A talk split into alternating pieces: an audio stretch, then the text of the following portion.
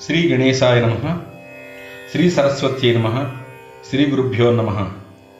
ప్రియమైన సాయి బంధువులారా శ్రీ హేమాడ్ పంత్ మరాఠీలో శ్రీ సాయి సచ్చరిత్రను వ్రాసి మనకు అందించగా దానిని శ్రీ పత్తి నారాయణరావు గారు ఆంధ్రీకరించినారు.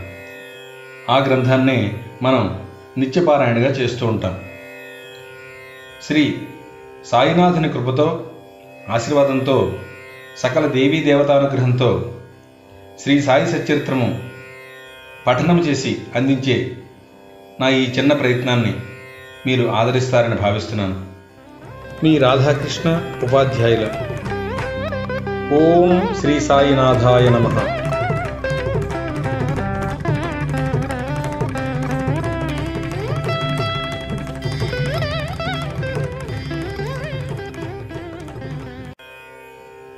సాయి సచ్చరిత్రము మూడవ అధ్యాయము.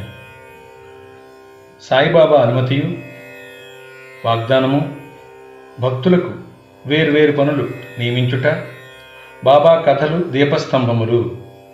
సాయిబాబా మాతృప్రేమ రోహిల్లా కథ బాబా యొక్క అమృతతుల్యమగు పలుకులు ఈ అధ్యాయంలో మనం పారాయణగా చేస్తాం. సాయిబాబా యొక్క అనుమతి వాగ్దానము.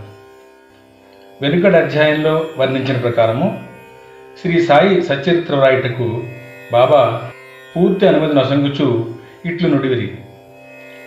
సచ్చరిత్ర వ్రాయి విషయంలో నా పూర్తి సమ్మతి కలదు. నీ పనిని నీవు నిర్వర్తించుము. భయపడకుము. మనస్సు నిలకడగా నుంచుము. నా మాటలందు విశ్వాసముంచుము. నా లీలలు వ్రాసినచో అవిద్య అంతరించిపోవును. శ్రద్ధాభక్తులతో వానిని వినిన వారికి ప్రపంచమందు వ్యామోహం క్షీణించును. బలమైన ప్రేమ భక్తి కెరటములు లేచును. ఎవరైతే నా లీలలలో మునిగెదరో వారికి జ్ఞానరత్నములు లభించును అన్నారు బాబా. ఇది విని రచయిత హేమాడ్ పంత్ మిక్కిలి సంతసించను. వెంటనే నిర్భయుడయ్యను. కార్యము జయప్రదముగా సాగును అను ధైర్యము కలిగను. అటుపైని మాధవరావు దేశపాండే ఉరఫ్ శ్యామ వైపు తిరిగి బాబా ఇట్లనిది. ప్రేమతో నా నామం ఉచ్చరించిన వారి కోరికలన్నీ నెరవేర్చెదను. వారి భక్తిని హెచ్చించెదను. వారిని అన్ని దిశలందు కాపాడెదను. ఎవరైతే మనఃపూర్వకంగా నాపై పూర్తిగా ఆధారపడి ఉన్నారో వారు ఈ కథలు వినినప్పుడు అమిత ఆనందమును పొందెదరు. నా లీలలను గానము చేయువారికి అంతులేని ఆనందమును శాశ్వతమైన తృప్తిని ఇచ్చేదనని నమ్ముము. ఎవరైతే నన్ను శరణు వేడెదరో భక్తి విశ్వాసములతో నన్ను పూజించెదరో నన్నే స్మరించెదరో నా రూపమును తమ మనస్సున నిలుపుకొనెదరో వారిని దుఃఖబంధముల నుండి తప్పించును.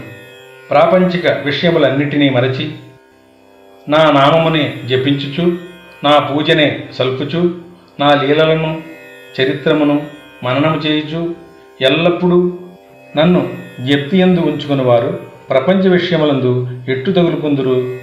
వారిని మరణము నుండి బయటకు లాగెదను.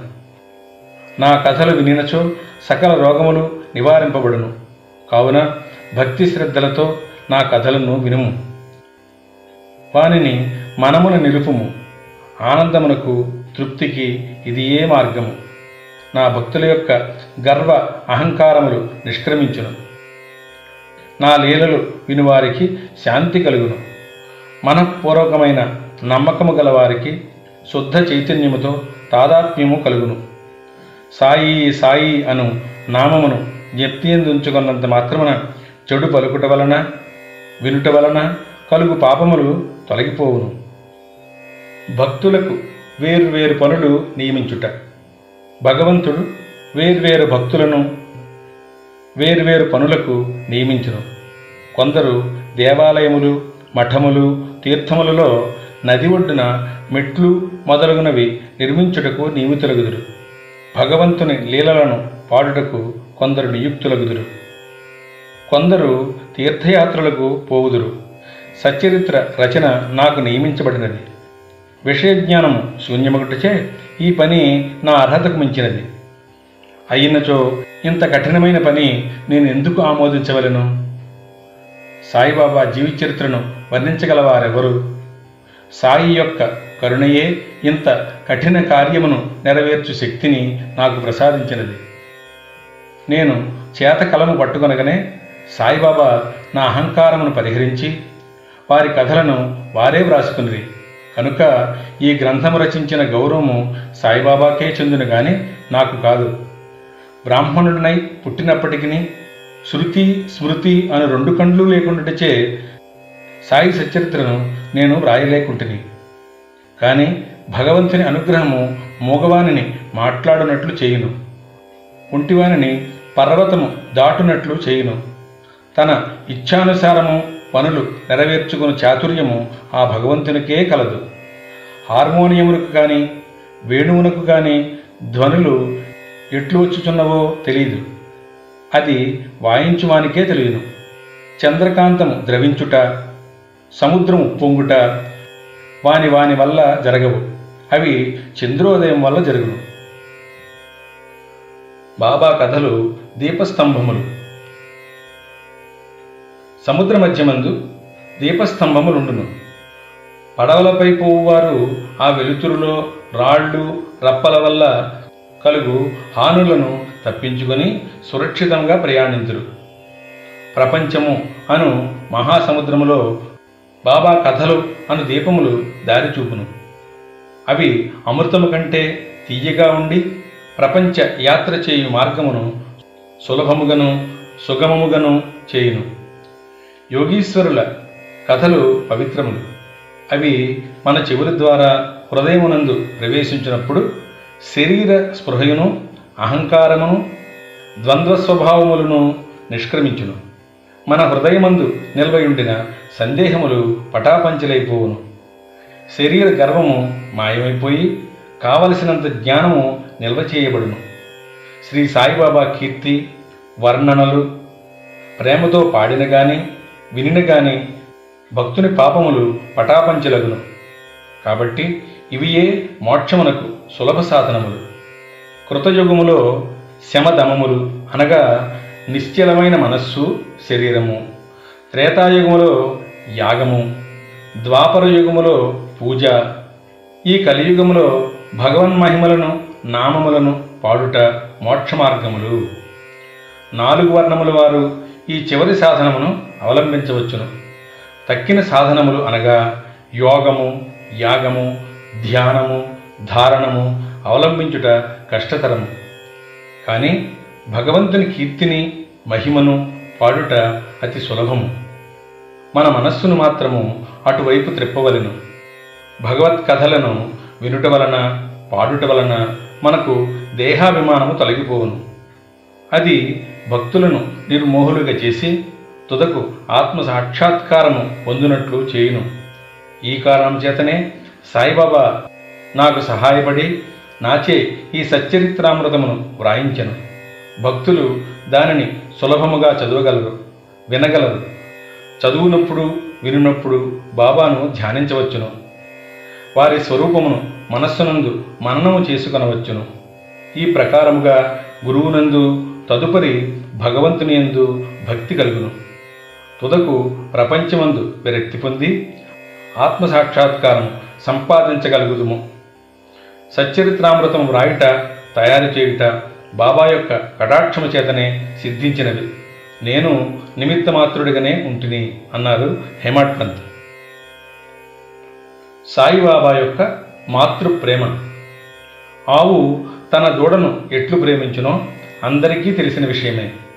దాని పొదుగు ఎల్లప్పుడూ నిండియే ఉండును. దూడకు కావలసినప్పుడెల్లా కుడిచినచో పాలు ధారగా కారును. అలాగుననే బిడ్డకు ఎప్పుడు పాలు కావలనో తల్లి గ్రహించి సకాలమందు పాలిచ్చును. బిడ్డకు గొడ్డలు తొడుగుటయందును అలంకరించుటయందును తల్లి తగిన శ్రద్ధ తీసుకుని సరిగా చేయును. బిడ్డకు ఈ విషయం ఏమీ తెలియదు. కానీ తల్లి తన బిడ్డలు చక్కగా దుస్తులు ధరించి అలంకరింపబడుట చూచి అమితానందమును పొందును. తల్లి ప్రేమకు సరిపోల్చదగినది ఏదీ లేదు. అది అసామాన్యము నిర్వ్యాజము. సద్గురువులు కూడా ఈ మాతృప్రేమ వారి శిష్యులందు చూపుదురు. సాయిబాబా కూడా నా యందు అట్టి ప్రేమయుండెను. దానికి క్రింది ఉదాహరణ ఒకటి. పంతొమ్మిది వందల పదహారవ సంవత్సరంలో నేను సర్కారు ఉద్యోగం నుండి విరమించితిని. నాకు ఈయ నిశ్చయించిన పింఛను కుటుంబమును గౌరవముగా సాకుటకు చాలదు. గురు పౌర్ణమి నాడు ఇతర భక్తులతో నేను కూడా షిరిడీకి పోతుని. అన్నా చించినీకర్ నా గురించి బాబాతో ఇట్లనెను. బాబా దయచేసి ఈ అన్నా సాహెబ్ యందు దాక్షిణ్యము చూపుము. వానికి వచ్చు పింఛను సరిపోదు. వాని కుటుంబము పెరుగుచున్నది. వానికి ఇంకేమైనా ఉద్యోగము ఇప్పించుము. వాని ఆతురతను తీసి నిశ్చింతను కలుగుజేయము అని వేడుకున్నాడు. అందులకు బాబా ఇట్లు జవాబిచ్చను. వానికి ఇంకొక ఉద్యోగము దొరుకును కానీ వాడిప్పుడు నా సేవతో తృప్తిపడవలెను. వాని భోజన పాత్రలు ఎప్పుడూ పూర్ణముగానే ఉండును. అవి ఎన్నటికి నీ నిండుకొనవు వాని దృష్టినంతటిని నా వైపు త్రిప్పవలను. నాస్తికుల దుర్మార్గుల సహవాసము విడువలెను అందరి అణకువ నమ్రతలు కలిగి ఉండవలెను. నన్ను హృదయపూర్వకముగా పూజించవలను.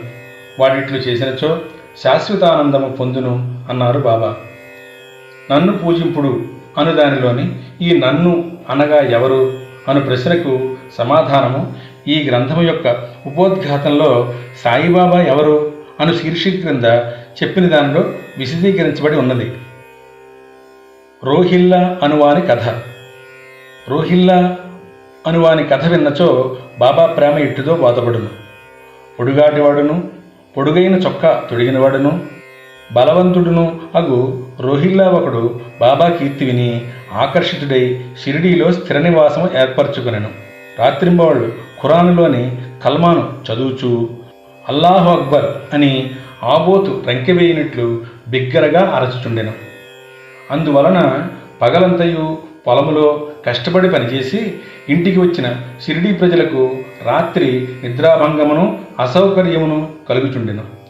కొన్నాళ్ళ వరకు వారు దీనిని ఓర్చుకొనిది తుదకు ఆ బాధను ఓర్వలేక బాబా వద్దకెగి రోహిల్లా అరుపులను ఆపుమని బతిమాలిది బాబా వారి ఫిర్యాదును వినకపోవటయే కాక వారిపై కోపించి వారి పనులు వారు చూసుకొనవలసినదే కానీ రోహిల్లా జోలికి పోవద్దు అని మందలించారు. రోహిల్లాకు ఒక దౌర్భాగ్యపు భార్య కలదనియు ఆమె గయ్యాళి అనియు ఆమె వచ్చి రోహిల్లాను తనను బాధ పెట్టుచున్నదనియు రోహిల్లా ప్రార్థనలు విని ఆమె ఏమీ చేయలేక ఓరగి ఉండుననియు బాబా చెప్పాను. నిజముగా రోహిల్లాకు భార్యయే లేదు.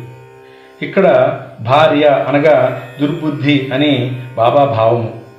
బాబాకు అన్నిటికంటే దైవ ప్రార్థనలందు మిక్కుటముకు ప్రేమ. అందుచే రోహిల్లా తరపున వాదించి ఊరిలోని వారిని ఓపికతో ఓర్చుకొని ఆ అసౌకర్యము సహింపవలసినదనియు అది త్వరలో తగ్గుననియు బాబా బుద్ధి చెప్పెను. బాబా యొక్క అమృత అమృతతుల్యముకు పలుకులు. ఒకనాడు మధ్యాహ్నహారతి అయిన పిమ్మట భక్తులందరూ తమ తమ వసలకు పోవుచుండేది. అప్పుడు వారికి బాబా ఈ క్రింది చక్కని ఉపదేశమును ఇచ్చిరి.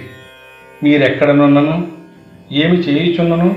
నాకు తెలియను అని బాగుగా జ్ఞాపకం ఉంచుకొనుడు నేనందరి హృదయములను పాలించువాడను. అందరి హృదయములలో నివసించువాడను. నేను ప్రపంచమందు గల చరాచర జీవకోటిని ఆవరించి ఉన్నాను. ఈ జగత్తును నడిపించువాడను సూత్రధారిని నేనే. నేనే జగన్మాతను. త్రిగుణముల సామరస్యమును నేనే. ఇంద్రియ చాలకుడను నేనే. సృష్టి స్థితి లయకారకుడను నేనే. ఎవరైతే తమ దృష్టిని నా వైపు త్రిప్పెదరో వారికి ఏ హాని గాని బాధ గాని కలుగదు. నన్ను మరచిన వారిని మాయా శిక్షించును. పురుగులు చీమలు తదితర దృశ్యమాన చరాచర జీవకోటి అంతయు నా శరీరమే నా రూపమే. ఈ చక్కని అమూల్యమైన మాటలు విని వెంటనే నా మనసులో ఏ నౌకరీ కొరకు యత్నించగా గురుసేవలోనే నిమగ్నమగుటకు నిశ్చయించుకుంటుని.